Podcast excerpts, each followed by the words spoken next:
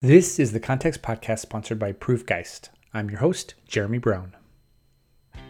Today's episode is more about JavaScript, specifically a newly formed framework called the JavaScript Development Environment. Todd joins me today as I talk with him about this environment. We look at each part of it, its history, and its use to give some introduction to it. This framework, a version of the way we write JavaScript here at Proofgeist, for FileMaker is meant to be available to anyone who wants to use it, and Todd and I review it to make sure it's ready to go. The JS development environment is available now on GitHub. The link is in the show notes. And soon we'll have videos explaining its features and its use. Feel free to download it and start working with it, but know that we'll walk through it together. I'll also be presenting some ad hoc office hours, walking through this environment and using it to build JavaScript widgets. See that link in the show notes as well, and join me if you can. Now let's hear what Todd has to say about this JS development environment. Hey, Todd. Uh, thanks for meeting with me today. I'd like to. Uh, how are you doing, by the way? I'm doing great. Thanks, Jeremy. Thing, Are are things nice and busy here? Oh yeah. Yeah, good. You're working on working on products and uh, gearing products up for all projects cool and all kinds of stuff. Yeah, good. Well, I uh, have been working on some things um, and uh, have been showing them around, but I want to walk with walk through with you the, the the this JavaScript development environment that I've been kind of I've been writing about a little bit and showing here and there. Um, I've done a couple um, user group presentations where I've used this as the back end, and I think people are interested in this. They, uh, I got a lot of questions at my last one where I was talking about dashboards. They were like, um, "How did you write JavaScript and see it over in FileMaker immediately?" They were pretty enthralled by that. Yeah. So. I want to w- walk with you because uh, you're the one who sort of taught me this, or kind of you showed me this as we were working on the add-ons mm-hmm. way back when and I'm just curious. So let, let, let me define this this JavaScript development environment and see if I get anything wrong here. okay. this is a, a, like a little setup that we have that we have here at Proofgeist. Um, we had at Geist Interactive as well. That it it's a place where we can write JavaScript in VS Code, immediately see it render over in a web viewer in a FileMaker app we can work with FileMaker data easily because of this connection. And when we're done with our development, we can easily deploy it to FileMaker and make it available for the app uh, without uh, without the need for the VS Code in the background. Right. Is that basically what this is? Yep. Yeah. It's just a place to to write JavaScript. Now, well, I mean, I, what I would, I mean, you might, somebody might ask, like, you know, why, right? Um, yeah. Why, why do all this stuff? So, you can certainly write JavaScript in a text field in FileMaker. I mean, it is just text, but you will lose all the benefit of the modern tooling that uh, that you get if you're using something like like VS Code. So the auto completes and uh, IntelliSense, and you know, it's getting really good. Like like um, like GitHub just released their AI powered assistant, which will write code for you and comments for you based on what you've been writing. It's kind of hit or miss, but it certainly shows where the future is going, where you're going to want to be writing code in one of these smart editors. You're not going to want to write it in a FileMaker field, right? That's a natural progression. That's a natural place to start, right? I remember when I was developed my first set of these integrations, I wrote it in a field because it felt like the easiest because mm a web viewer could easily pick up the JavaScript mm-hmm. or the HTML, the whole structure from a field, right? Right. Yeah. Uh, did you start like that? Did you yep. start sure. writing code like mm-hmm. that? Absolutely. Yeah. Uh, did you yep, ever back, use back in FileMaker 8.5? well, okay, so that, that's an interesting idea. When did you? How did you transition along the way in your writing JavaScript? Can you know when you just started to use VS Code only to write JavaScript for FileMaker? It's it's been a long time. I also used it. I used to write a lot of Groovy um, using Scriptmaster from 360 Works, and the same kind of issue there. I was writing it in a text field, and uh, but again, no no code editor stuff, um, no type ahead, none of that, no indenting, no formatting, none of that would happen there. So I wrote kind of the first versions of what of how we how we do it now with VS Code for actually for Groovy. Um, I was using um, JetBrains IDE. So uh, uh an IDE is much it's it's kind of like um, so there's actually three three basic types of code editors. There's just a text editor like um, say TextMate or BB Edit or um, there's a couple others out there uh, depending Windows Note Note Plus or whatever the Windows version of that is. Um, and then there are IDEs at the other end. IDEs are what people uh, used to use um, a lot of, and so those are things like Visual Studio. So not Visual Studio Code, but Visual Studio, or or um, JetBrains. They have one too, um, which I'm forgetting the name of right now. But these are very powerful, but also very complex uh, code editors that were often used at the enterprise level. Uh, and there wasn't really anything in between until VS Code came along. So VS Code was started as a light version of Visual Studio. That's where the VS comes from. And it kind of combined the lightness of a text editor, which was really easy to start up, really easy to get working and just, you know, kind of get into with some of the the more useful things that an IDE would bring, which would be like IntelliSense, so the ability to know what your um, what the variables, what types of data the variables should be. For example, when you're when you're entering a function and um, calling a function, it's right in the middle. So VS Code, uh, I don't actually know when it came out. Now it's five, six, seven years ago, something like that. But it really took off because it sat right in the middle of these two things. And I mean, people use other things. Vim probably is the other big one that people use, but but I think uh, it's got a pretty large chunk of the market now. Um, so I don't know. Started using that because of I think I think here's so here's why I started using it because when you write code in a text editor, first of all, it's very difficult to manage because you don't you probably you know you get these very long text strings in there and you don't really know you don't know where the bugs are right because there's no highlight and there's no like this is mm-hmm. it doesn't tell you that there's a missing comma or a missing semicolon or a, or a variable spell wrong none of that's there so then you would just you would just you know open up your web viewer and it would just be blank. you'd be like, ah, darn. So you'd look in your you you'd look in your console and you might get an error. Um, it might tell you something, but oftentimes mm-hmm. it wouldn't even give you much information. So you'd have to do this thing where you'd put like an alert or a console log down through your code until you find the place that failed, and then you'd have to fix it. It was a total nightmare for doing anything complex. So that's when I started looking at at using VS Code.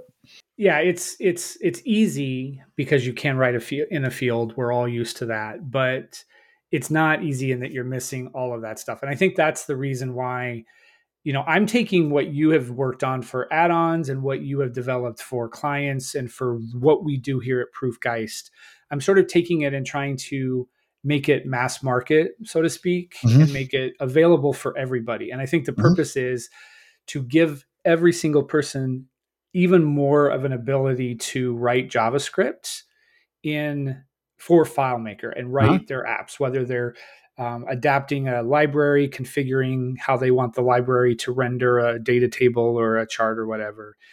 Um, or if they're just writing plain vanilla JavaScript from scratch, this is another step in making it easier for them. When I when I did my training sessions, I was limited to using a FileMaker field for the writing. And both you and I talked about that a long time back in 2018 and 19 when I when I did this. And we knew that there was a lot of issues with that, but we were kind of thinking back then that it's best if we just focus on JavaScript rather than JavaScript, VS Code, connection between FileMaker, all of that yeah. stuff, right? It's a lot to manage. I think people who who have not written JavaScript before, you know, their their home base is FileMaker. They feel very comfortable there, um, and so asking them to learn JavaScript and VS Code at the same time and Terminal because you need to use Terminal for that is a lot. There's a lot to ask. So it's a good, it's a reasonable place to start when you're when you're doing mostly copy paste, right? Then it's not it's not a big deal. But once you start actually writing JavaScript it gets pretty tough to do inside of a field. Okay, and so there were other benefits to working with just straight fields and, and FileMaker in that you could put your data in a field, mm-hmm. you could do some substitution thing, and you could get your data into the JavaScript, yep. right? That was when we didn't have any connection between FileMaker and JavaScript. But right. in FileMaker 19, we now have a connection from FileMaker to JavaScript. So we can easily push data into FileMaker, into JavaScript without the need for any substitution. That's right. Right. And you mentioned that it's a lot to handle. And I, I kind of agree with that. But I think we have you and I and other people in the in the world have made a lot of strides in making JavaScript more accessible to everybody. We have a I have the JavaScript learning path. We have it on our site here, and and it was a it was a way to show people some JavaScript that they could start right away and use and be successful. Right? We have countless videos. There are countless videos of people taking integrations and manipulating the config area and getting it to do a line chart instead of a bar chart.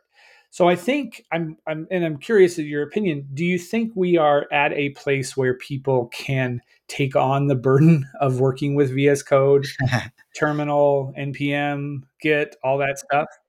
I don't want to judge people's, you know, um, desires around what what environment they want to use, but I would say that that in the world we have today, in, in the in the in the in the business space that FileMaker developers have been operating in for many, many years, for decades now, is uh, you know making business systems, making systems that organize data, visualize data, manage data, uh, you know, accomplish tasks, um, you know, to on that data. Those kinds of things, um, more and more and more, are going to require an, an understanding of sort of the broader ecosystem within which these apps exist. And there are lots of other programming languages, and some of them are well worth learning. Um, uh, you know, a whole lot of them are well worth learning. But when it comes to the sort of broadest use case, there's really nothing that compares to JavaScript in terms of what it can do. So it's a good place to have a general understanding about how things work. And then, sort of the other nice thing about it is a is a is a subset of it is JSON. And uh, J- JSON stands for JavaScript Object Notation. So JSON is JavaScript. Not all JavaScript is JSON, but all JSON is JavaScript. And I just don't know how you can do what we do today without without JSON. Mm-hmm. So all of those things play into just this idea that JavaScript is where is, is where you should be looking to expand. And I think in terms of how you do that, you know, once you get past the simple stage, you're going to want to be in a text editor. Mm-hmm. There's just a lot of benefits there, and you will it will save you a lot of time if you're in a text editor, and you can learn to to use VS Code, and you can use learn to use a terminal a little bit. Uh, mm-hmm. It'll save you a lot of time for sure. There's another reason I think that I have I have changed my mind about using VS Code and, and, such to learn JavaScript because it's a great place, as you said, to see your mistakes. VS Code easily tells you if you're if you have declared a variable but have never used it, you thought you did, but yeah. because it's a different case, you know, you it's it's unused. For That's right. example, That's right. Um, so it has tons of tools that help you yeah. like that, like yeah, things that we you really miss um, uh, if you don't if you're not using it. I remember both years that I did the training session, I got some feedback. Oh, you know, it's good, whatever, whatever. But I also got a lot of feedback that says, "Why are we writing in a in a text field?" and it it really hurt my heart that we were doing that, but it was probably a good thing then. I don't see any reason why people could should. I think people could start learning JavaScript in this environment that we're gonna we're gonna break down the pieces here in a second. But I think they could start learning JavaScript in this environment, see how it's interacting with FileMaker and the data and the web viewer right away, mm-hmm. and have a sense of accomplishment and be mm-hmm. able to learn. Yes, there's npm, there's a little bit of terminal, but it's so little. I think that you know if if people have a step by step, they'll remember that or they'll look at that and use it, and then really focus on the skills of JavaScript. Yeah, yeah. So let's break down this this environment. Did you sort of create this entire structure, or did you pull it from pull this idea from other sources? How did no, you? I mean, it's not that. I mean, I'm. I hope I, I'm- I may not be 100 percent certain what you're referring to, but if it's, it's the idea that you write code on a disk and uh, eventually it's put into FileMaker. I guess I did for the groovy stuff. Probably, I wrote a. I had a. I had a FileMaker file called Coder with a K. I was so clever. Coder with a K. You could connect it to a folder, and uh, you basically would choose a folder using, I think, BaseElements or some or some function, some plugin, and then it would it would just read in the function, read in the text out of the folder. Okay. Um, and that's how it would do its build stuff. So I did that. I was pro- it had to be at least 10 years ago, maybe longer, maybe maybe 12 or 15 years ago. And so that idea was that idea was kind of with me. But the other the other thing that's that I didn't mention that's pretty important and um, or that can be helpful is that and, this was the other thing is we do need to mention that things are changing and some of these requirements are not as strict as they used to be in terms of what you would need to do to get stuff to work. So for example, we don't have Internet Explorer really to worry about anymore if you're on if you're on FileMaker 19.3 1 or whatever it is. There's no more Internet Explorer. This is a big deal, okay? But for when I was doing all this stuff, we had Internet Explorer to deal with. We also had there were various differences between the browsers even besides that. There were a number of peculiarities about how you dealt with data getting in and out of FileMaker. Yeah. Uh, and just sort of the way FileMaker behaved as a web, the web web viewer behaved um, in FileMaker and in WebDirect that made it so that well, here's what would happen to me: is I would write something and you know just in pure JavaScript with no FileMaker involved, uh, and then I would put it into FileMaker and make a few changes, and it wouldn't work. And it wouldn't work because there was something about the FileMaker web browser that wasn't the same as the web browser I was using. Right? Mm. Uh, you know, you're writing your JavaScript app and you're using Chrome, and then you put it in a Mac FileMaker file, and suddenly you're in Safari, and things were different. So there was a there was a really really strong pull to make to do your development in the thing that was actually what you're deploying to, right? So this was um, mm. you would instead of using just a regular browser, you'd use a FileMaker file as the web, you know, with a web viewer on the layout as the thing you were actually using because that's the thing you're deploying to, right? And so that was that was a very very strong pull. I, frankly, that's getting less and less important now because the browsers are so good, and Internet Explorer is now gone, and um, you know there are other there are other things that just they're falling away in terms of uh, how much tooling you need anymore, polyfills, mm-hmm. all this stuff. So, um, but when I was developing all this, that, those were definitely constraints I had to deal with. Okay. So the rule was work in a text editor and use FileMaker as your development browser, not Chrome or Safari, but FileMaker. Mm-hmm. And that was that was sort of the, the goal. And then the JavaScript frameworks and the tooling around JavaScript became such that you would have these live previews, which I which you alluded to earlier. And that became pretty important too. So I don't know. Did, did you want to go through each of those cases, or do you want to break well, it down? Let's break down this in development environment, and we'll see how it's it's all connected. I, I, I appreciate you bringing up. I didn't realize this that the idea of deploying into the browser that you're going to be working in, in our case, a FileMaker or web viewer, trying to write the code to get it get it in there as soon as possible. That was that became a rule because yeah. of the various because otherwise you do a ton of development then try yeah. to ship and it was broken. Yeah, that makes Constantly. complete sense. That makes complete sense. So, okay, so here's here's this development environment set up, and again, I think it's it's something that I have pared down from the work that we are doing for various clients, and we did for the add-ons. We yeah. have a uh, um, a v, uh, we have a repository right now on GitHub, and it contains a couple things. It really is it's pretty simple. It's it, what do you call todd what do you call like a folder that's on your desktop that contains all the code? Is that a repository or well when you check project? out the repository you're going to get you're going to get that right? So when you check yeah. it out okay. you're going to get you're going to get that that source directory and it's in there. So this environment is an is a kind of a whole ecosystem that works together to allow a user to write JavaScript in VS Code, see it happen in FileMaker, see it deploy, and, and, render in FileMaker.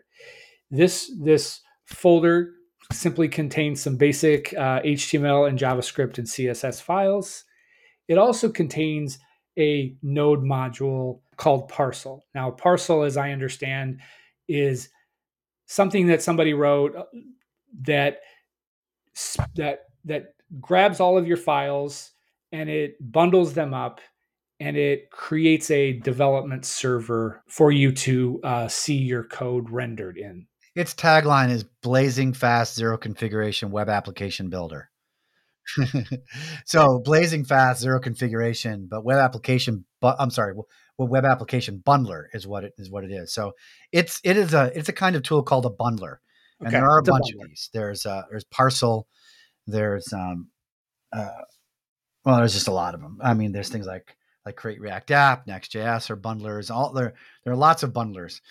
Uh, and what bundlers do is they take code that's in a separate file, in a bunch of separate files, and bring it together into one file. And the reason for doing that is some of it's legacy, but it's turning out to still be valuable even today. Instead of having to do a bunch of requests to get a bunch of individual files, it, can do it as a single request. And there's lots of optimi- optimizations that can go into that. But the key thing is that it is bundling your your assets, your HTML, your CSS, and your JavaScript into a, a, a, a lower number of files.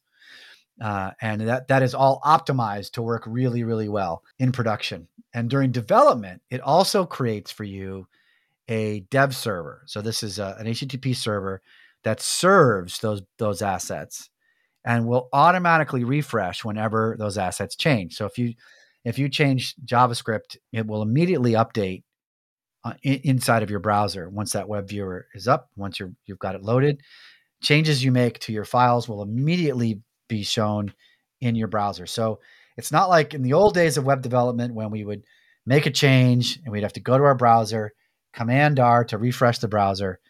Um, all that stuff is done for you, and it's not even just refreshing it; it's actually taking the little individual bits of code and updating the served version of that code in place. Oh. So it's actually it's doing at least I'm pretty sure how, I'm pretty sure Parcel does this. Most of them do at least something uh, similar to what's called hot module replacement.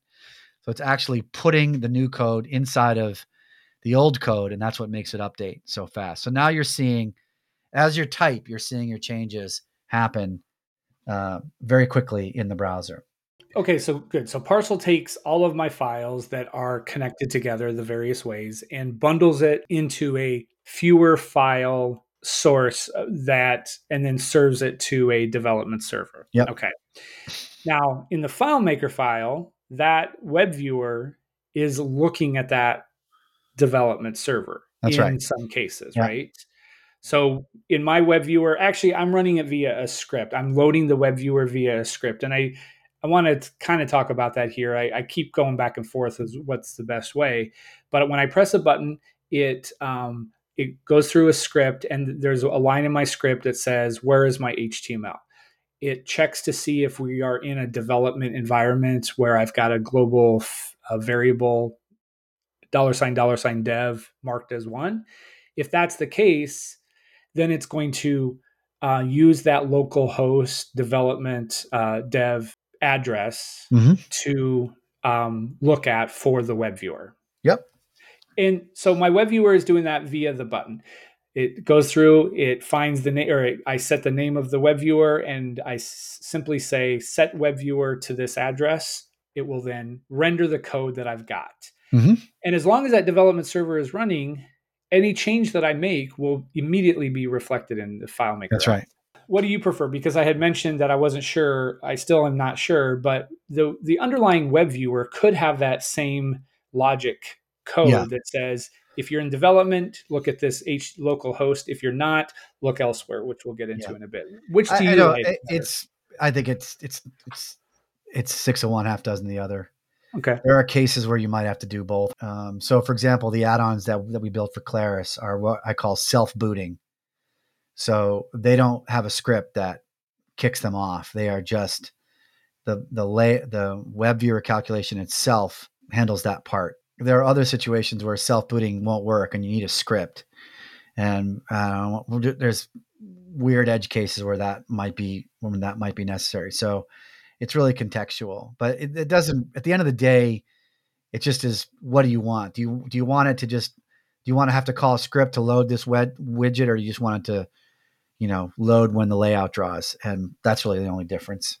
Okay, I've noticed that in, in I've noticed that in the work that I do, that like if I build a dashboard, if I if I have it where the web viewer is reading the HTML or that the inline uh, field, which we'll get to in a minute, all of the HTML elements will show up. All of the little cards that will eventually contain a chart shows up first.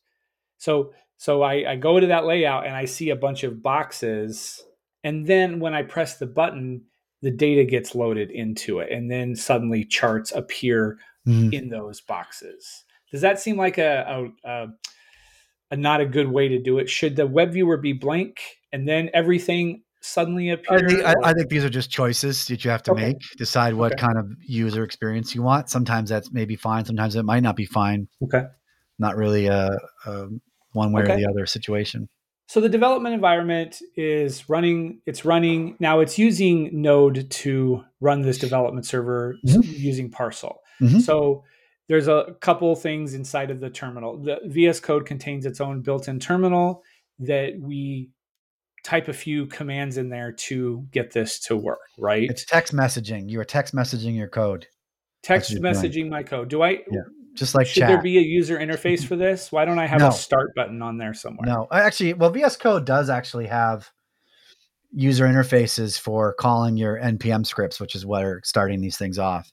So there certainly is UI. That's kind of the there's kind of a nice thing about VS Code there is it does have UI for a lot of the things that you know there's simple UI. It's not like mm-hmm. you know it'll have a list of scripts you can run and you can push the button to run those you know like and like parcel start or whatever the command is. But it doesn't need more than that. Uh, I don't think. And but it's nice to have that kind of backup because it, especially if you're learning the terminal, to be able to see, kind of understand what the uh, what the commands that are available for you, it, it can be helpful. It's also helpful for Git because you can get a, an extension for VS Code called GitLens, which can really help you kind of understand what these commands are that you're running mm-hmm. for doing uh, if you're using Git or GitHub for for version control. So another nice thing for VS Code, but I think in general the terminal is a great UI. It's been around for 50 plus years. and I don't, and it's essentially unchanged. Mm-hmm. Um, so it's one of these things that is kind of proving itself by its longevity, and it, it takes some getting used to. Yep, but you'll get used to it. As I as I think about the work that I've done, both on this project and in my own uh, in client projects and you know, on this this stuff here, I kind of feel like there's just like maybe a handful, maybe 10 commands that I'm running all the time. Yeah and I just get used to them. I think the hardest one for me always is to change directories into a specific folder where I want stuff to eventually be placed. Um, but I actually am using my Stream Deck. I've got a little button that will hit change. It's called CD, and it changes directory to the the folder where I'm pushing all of my my um, my folders into. So uh, all of these projects. But yeah, it's pretty. It's it's actually pretty simple. I'm not very um, terminal fluent, but the, the the commands that I'm running over and over and over, they get in my head and I, I know what to do. One one of the other things that I think it's really useful to mention here is that we talked a little bit about package JSON, but we didn't really didn't really touch on it. But uh, within the JavaScript ecosystem, package JSON is kind of like the starting point. And inside of that, a lot of things happen. Your de- your dependencies are are declared and so that when you when you do when you run npm install all of your dependencies are downloaded from from the internet and put onto your into your node modules folder. But the other thing that it does is with npm scripts it kind of tells you the commands you need to run to like run a project right? So pretty much the first place i look whenever i download a code base i don't know anything about first thing i do is look at npm scripts. What are the things that i am being told I should I should run, and there'll be things like, you know, start development server, right, or um, build production will be there. They'll be listed there, and you can and you you can learn how to run them very easily. So you can see all of the key commands that you need to run and how to run them right within the package JSON uh, file inside the scripts key. You'll you'll see that. Very helpful. In in in my package JSON in this development environment, I've only I've got a real small thing to start. I've got some dev dependencies, which is a little bit different as I understand in that these the things in the packages, the um, modules that are inside my dev dependencies key property is stuff that I'm using while I'm developing. That's right. But once I bundle everything up, it's not going to be included in the long right. string, right? Yeah. yeah. So you right? got different environments. When you're running in dev mode, you're in developer environment, and that is uh, usually set by a environmental variable that is set as part of all this tooling that gets installed for you, um, or uh, the fact that process.env um, node environment is not set to production means you're in development. And then when you when you eventually build your your project to its final version it will it will again the tooling will handle this for you. You won't need to know anything about it. But when you when you find the command for build for you know produce the final thing something like npm run build it will switch to production and then it will compile the assets under production mode which will which will optimize them and remove everything that you're it won't include anything you're using for development into that bundle i've got yeah i've got two things i've got one parcel stuff and then i've got an open library that actually does cool things where it opens the the FileMaker file and mm-hmm. eventually yeah. it'll push the code in there so i stole that from when we were working on the add-ons right because uh-huh. you yeah. had that in there so pretty cool stuff um, okay, so this this this package JSON contains just those small scripts that you mentioned. In this development environment, we just have a handful. We have looks like six scripts that people can run. Um, most of them, well, the first one that you'll use all the time is the start that just starts the development server, as we talked about. But then what's cool is I can do all my JavaScript code. I can get it all perfect. I can see how it works in FileMaker. I can actually work with real FileMaker data using the new features that we have in FileMaker. And then when I'm done with it, I've got it perfect. I can do a command called build colon upload.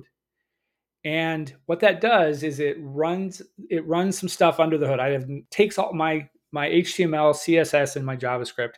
It bundles it up into one file, into an inline file, and then we have it set up in a in a in a scripts folder that it will take that inline code and it will push it into a field in FileMaker. Actually, to be more accurate, it runs a script inside of the FileMaker file that grabs the inline code from a place on my drive where it's located and it will insert the text into that field. Yeah. That's pretty cool to me because I can do all my development, get it exactly perfect, and then push it to FileMaker in a field and have it ready for production use very nicely. Yep. So the the bundler is it's I mean in the old days the first versions of bundlers were concatenators. They would literally take all of the code and just put it in a single file. that was that was the original version of it. Um, then later they did things like minifying and deduping, and they have things like what they call um, tree shaking and dead code elimination. So modern tooling can actually tell if there are parts of your code that aren't needed or aren't going to run and just remove it right? So it can it can reduce the size of the file on the, the output files. So normal for normal javascript development at the end of the day this is going to produce um, probably uh, one index file index.html uh, maybe depending on various algorithms a number of JavaScript files and a number of CSS files that have uh, they've been decided on how many and what's inside them based on algorithms that that are set up to optimize the loading speed inside of a normal web environment. So over a server loading into a browser. So that's standard web app stuff. So another theme that I always try to go to when I'm working in this is I try to stick to standard web development practices as much as I can, right? So I mm-hmm. I'm not trying to invent something that is that is um, only FileMaker, and the, there's a lot of reasons for that. But the main one is I want to be able to rely on all this awesome tooling, right? All this awesome documentation stuff. So Parcel handles creating those files, and then there are plugins for all the bundlers that will then inline those files, and there are various okay. reasons for inlining, so that the, these tools do exist, which is great. Uh, the reason we do it is because we want to put everything into a single text field. That's why we're inlining. And and the reason we want to put it in a single text field is so that it will work offline. Now you can do JavaScript widgets for FileMaker uh, being served, uh, so not inlining them. So that's totally possible. In fact, we're running. We have some cases right now with one of our bigger clients where we're going to have to do that. Well, we we'll have to serve those files, and this is because of different security con- reasons and uh, other things I can't get into right now. But but there are reasons to serve files, and so you could you could not inline it. That would be a valid thing to do. But for many cases, you want them inline, and certainly for like the add-on case, we, we do. And so all this really happening, it's not magic, right? So at the end of the day, you get this one index file. It's got everything in it, and it can have millions of characters. And in fact, we've done apps that have 10 million characters in them. They're large and it doesn't matter. FileMaker doesn't care. Just put it all in a text field. You can put, I don't know, a couple gigabytes in a text field. I think um, a lot. So, and then the way the way that we're actually uploading this is, um, Jeremy mentioned, we're calling a script in FileMaker, and we pass. All we do is we pass the path to the inline file, the the path on our computer to that inline file to the script. And then the script just uses a FileMaker read from file script step to read that file in. That's it. Not a lot of Which magic is a, and that's another rare, fairly new feature too. Yeah. Right. Yeah. That th- yeah. those script steps only came about in eight, 17 or 18, I think. Yeah. It used to be, you used to need a plugin for this. So you'd have okay. to use, uh, you'd have to use BaseElements or, or MBS or something to, to read the files out. But we don't have to do that anymore. Now we can just read them in. So this is 100% plugin free at this point. You don't need any plugins to do any of the stuff that we're doing here. It's all being done on disk and then just read into. It's actually being pulled into the FileMaker file by that script. That's pretty cool, and it's it's it feels good to be able to like lock down a version, right? It's it's it's kind of version control. It's kind of like here is my final bug-free version that I want. And what's cool in this in this scenario is you could have let's say you have one client app and they've got five different JavaScript widgets you could potentially you could build a HTML f- field for each one of those. Yep. Different widgets. Each widget is pulling from a different HTML field, and you can have five different repositories or five different um, folder sets for each of those. Yep. Each of those integrations, and they're all pointing to the same file, and they're all uploading their code to the the specific field that you want. Yep. Yeah. So you just have to write. You just have to write a script that for each of those projects or some way to modularize it so you pass in a different parameter or something if you want to you know upload different fields but that's it it's not it's not that challenging we're using entirely web tools and standard web tools all the way up until the moment that we inline it into FileMaker and then it's inside of FileMaker. And then we're just using a data URL to to put that to display that in a, in a web viewer and that's it. Does does inlining um it i know that it it it minifies it. Does yeah. minifying the well, the process, building minifies it. Okay so the building, building process it. minifies it yeah. Does that does the minifying process does it like change it my does. actual code? Yeah it it turn maybe does it turn like a long variable name into something really short? Yeah. Is that is that what it does? It does. Okay. That's interesting. I mean, that that's the definition of minifying to make something smaller, right? So yeah, it'll take out all the comments and it will take out all of the white space and take out everything it can get rid of and then it and then it, it actually uh, it does. It'll make short variable names. That's why the code of production stuff is usually unreadable because it's it's you know the variable names are like d or c1 right instead of like you know um, you know contact data it'll be like X, right? yeah. So it'll do that for variable names, it'll do that for function names, it'll do it for everything that it can. Interesting. It'll, it'll, make everything as small as it possibly can and still function. Okay. And uh, that can remove a lot of the a lot of the space in in a file. Massive reduction that way. That all happens in the build step. The reason I ask that is because in in much conversation in the community about the add-ons is like, yeah. how do I get in there and I I change something, right? Yeah. And there are people that have have hacked the code, have hacked the HTML, yeah. have found a particular style and have changed it, whatnot. Yeah. But here's what I would say, and and they're like, why why why isn't that part in the configuration? I I think I'm coming to the conclusion that when we when we were developing those add-ons, we struggled with like making a chart config because there's so many different options. Mm-hmm. Even in the calendar, we we didn't have all the options in there that is possible. We we Claris told us what they wanted, their scope, and and that's what we did. Yep. But so a configuration is incomplete to represent the entire possible configuration possibilities of that library. Yep. It's my it's my conclusion now that this development environment is a step above a add-on because the configuration is actually in the JavaScript, right? It can I be, yeah. Yeah. Yeah, I can be working and make my make my code exactly what I want. I can change the width of those um, uh, Kanban card tiles and I can um, then when I'm done coding that in JavaScript in in VS Code, I can deploy it, and I've got a new version that is better defined for what I want. Yeah. Now I, it doesn't. I think configuration is still a valid case. Certainly for add-ons in the FileMaker space, a configuration with a UI is probably a good idea. However, it's a tremendous amount of work yeah. to do that. Yeah. Um, uh, to get that in place. I I I think there's a middle ground which we're going to arrive at. I think I'm seeing it elsewhere is that people are just getting comfortable with writing a little bit of JavaScript or a little bit of JSON for their configuration. Mm-hmm. And it's it's much much easier to support more things if you just say JSON is my UI, if you yep. will.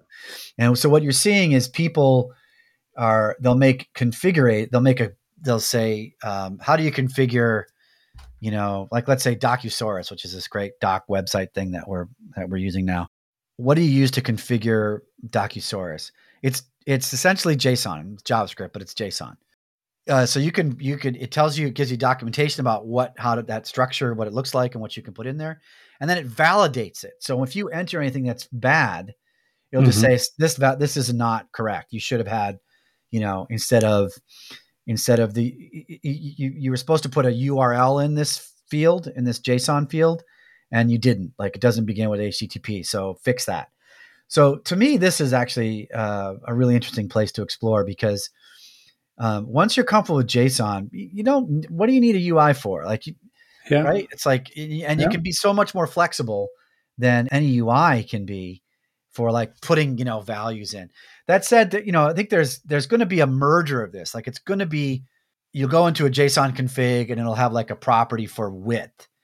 And you'll be able to like run a slider right on that thing because it'll have it'll know that it's a number and it'll know that you can use a you can use a range slider on it it'll just let you do that.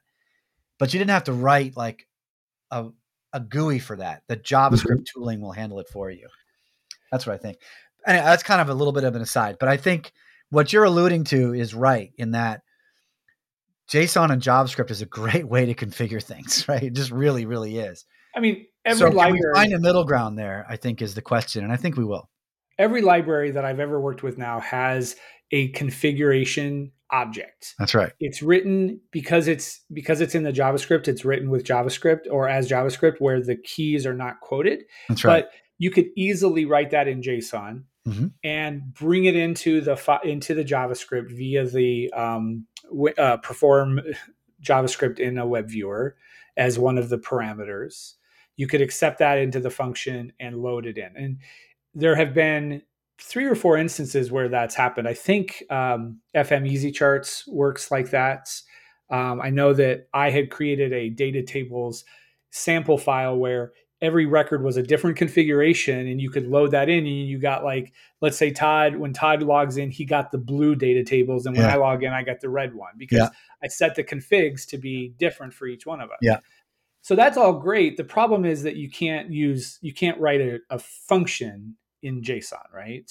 So you couldn't pass a method that performs some action that you want when you're clicking on a row in data tables right? That's right yeah. So there is a little bit of a downside to that, but for most of it, it's and we did that for a client. He wanted a dashboard and I built it all nicely. I configured it exactly how he wanted with these two charts. And then he said, Well, I want to be able to manipulate the the size of the bars or the size of the lines or whatever. And I'm like, okay. So I pulled the configuration out of JavaScript. I put it into a, a FileMaker field I I have a backup of it, like the the the the the uh, the default, but he can go in there and he can manipulate. Say, I don't want red and blue as my colors. I want green and yellow. That's right. And then that gets loaded into the JavaScript, Yeah. and he's got his own configuration. Yeah. That's right. But I, there's I- still I a think this is. I think this this this is the this is the future. okay. I think we really need a really good JSON editor that has that um, will give you like type ahead for like what are the possibilities at each value, and that's really all we need. And you want that in JSON schema. FileMaker itself. I want somewhere. Um, Somewhere, JSON okay. schema, a JSON schema. Uh, so you can use these. There's something called JSON schema, which is a way of defining what values are allowed at each section of a JavaScript of a JSON document, um, and it can validate it. So then you can you can take that JSON and you can validate against a schema and say whether it passed or not, and that is pretty awesome um, because that gives you the flexibility of JSON and the validation you need to make sure people can't break things or it's harder to break things. Is that going to be able to handle all of the possible configurations of C C3 or Chart.js or something? Well, it's it not going to still a- handle functions because you still can't as JSON, but you can you can also make this with JavaScript too. I mean, you could do something similar with it. Um, Yeah. You see Okay. JavaScript. The, the, the thing that's nice about JSON is that FileMaker has these nice functions for building it, so you can actually dynamically build your configs, which You can can be useful. you could pull that stuff from fields or from you can pull from anywhere, fields yeah. you can you can Yeah. script it up you can do it so that's what why json is is nice but uh, you can write javascript just as easily um, for a config as you can json so in terms of by hand this JavaScript development environment is is something, and I think I've gotten all the pieces to it. There are things like Git and npm that we didn't really get into here, but I think are as I you know as as we talk about this um, from Proofgeist here, we talk about it. We well, we can explain all of that. One of our um, one of my teammates, uh, Eric, is astounding at Git, and he knows everything about it. I think, you know, pretty much. So I'm gonna get him to teach us all about Git and help us to understand how to use it. You don't have to go overboard with this, but I think you know having branches and knowing a little bit about commits is is important. it's really a superpower and It is. again it's one of these things that is getting um, used even outside of programming people write documentation and they write legal docs in git because of the version control is so good right interesting. Okay. So uh, it's it's really kind of becoming just sort of a, a nice tool to have. It's like it's like what Excel what was you know twenty or thirty years ago. Giving using being a good Excel user gave you superpowers, and Git does as well. Um, and it's not just in programming. Like there's like there's like a set of technologies that are just really good to know, even if you're not writing code. But if you're you know you just have a um, you're in you're in business operations if you can do markdown which is like a lightweight markdown markup language um, and if you can do json and if you can do git and maybe a little javascript that's a very good set of skills to base a career on right there. I mean, if your client needs a date picker, or if a client needs a dashboard, the only the best way to, to handle those now, now nowadays is JavaScript. We That's right. have Yeah. almost almost all of the barriers have been removed by Claris in their app, and there's you know there's been a lot of work done in the Claris community, the FileMaker community, about how to understand JavaScript, how to work with it, examples of it, and so forth. hmm Um, so yeah, so this development environment, I'm just, you know, I have like done this probably 20 times now. I've done it maybe for four or five clients. Um, this idea that using this setup that we described here.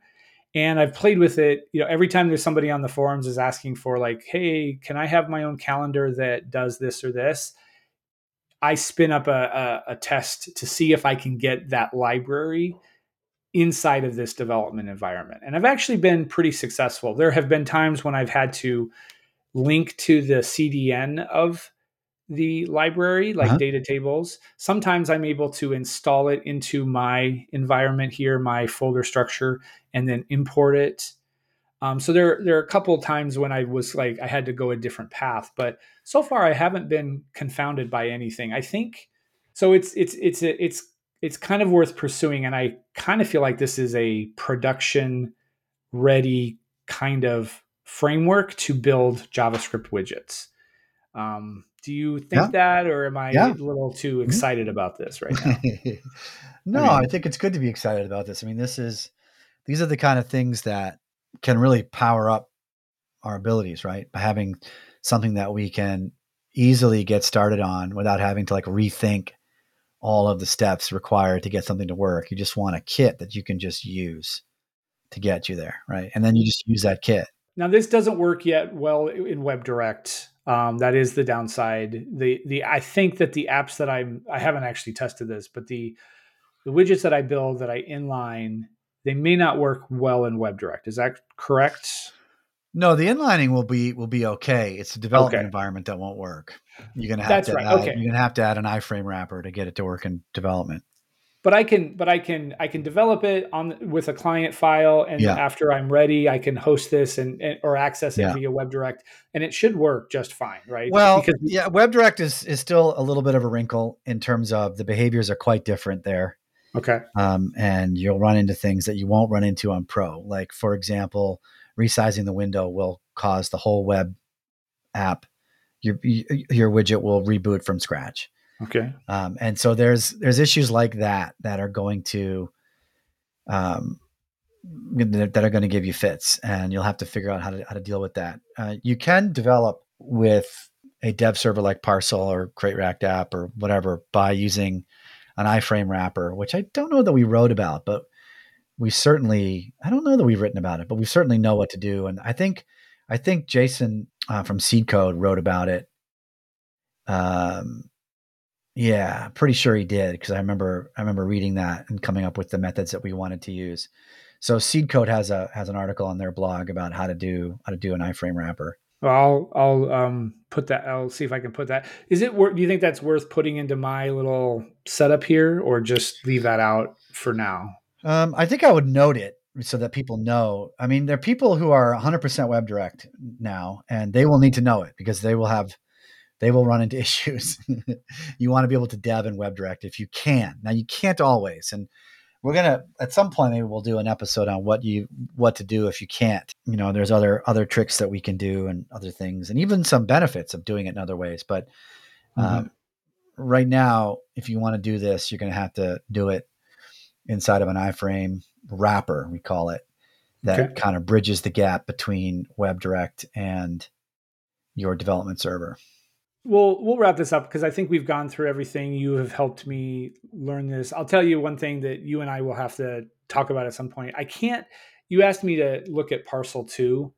Um, Yeah. I'm still using Parcel One, and Parcel Two is just a little bit above what I know what to do with it because it doesn't. The plugin that does the inlining doesn't Yeah. work. The- Yeah, you need a different plugin. That's all. yeah. So you're gonna have to help me find that. But for now, P- Parcel One works. It's not supported. When people install it, they're gonna get some errors that says this is no no longer supported, but it still works. It's still Yeah. functioning. If there's not a if there's not an inline plugin for Parcel, you can get an inliner for something like Grunt, which is a task runner. I think that's even what I think that's even what we used for the add-ons was Grunt or Oh. Gulp. No, we used Gulp. Gulp, yeah, So Gulp. if you look at our code base for Gulp for the add-ons, you'll find the Gulp commands that we use to do the inlining, and that will work.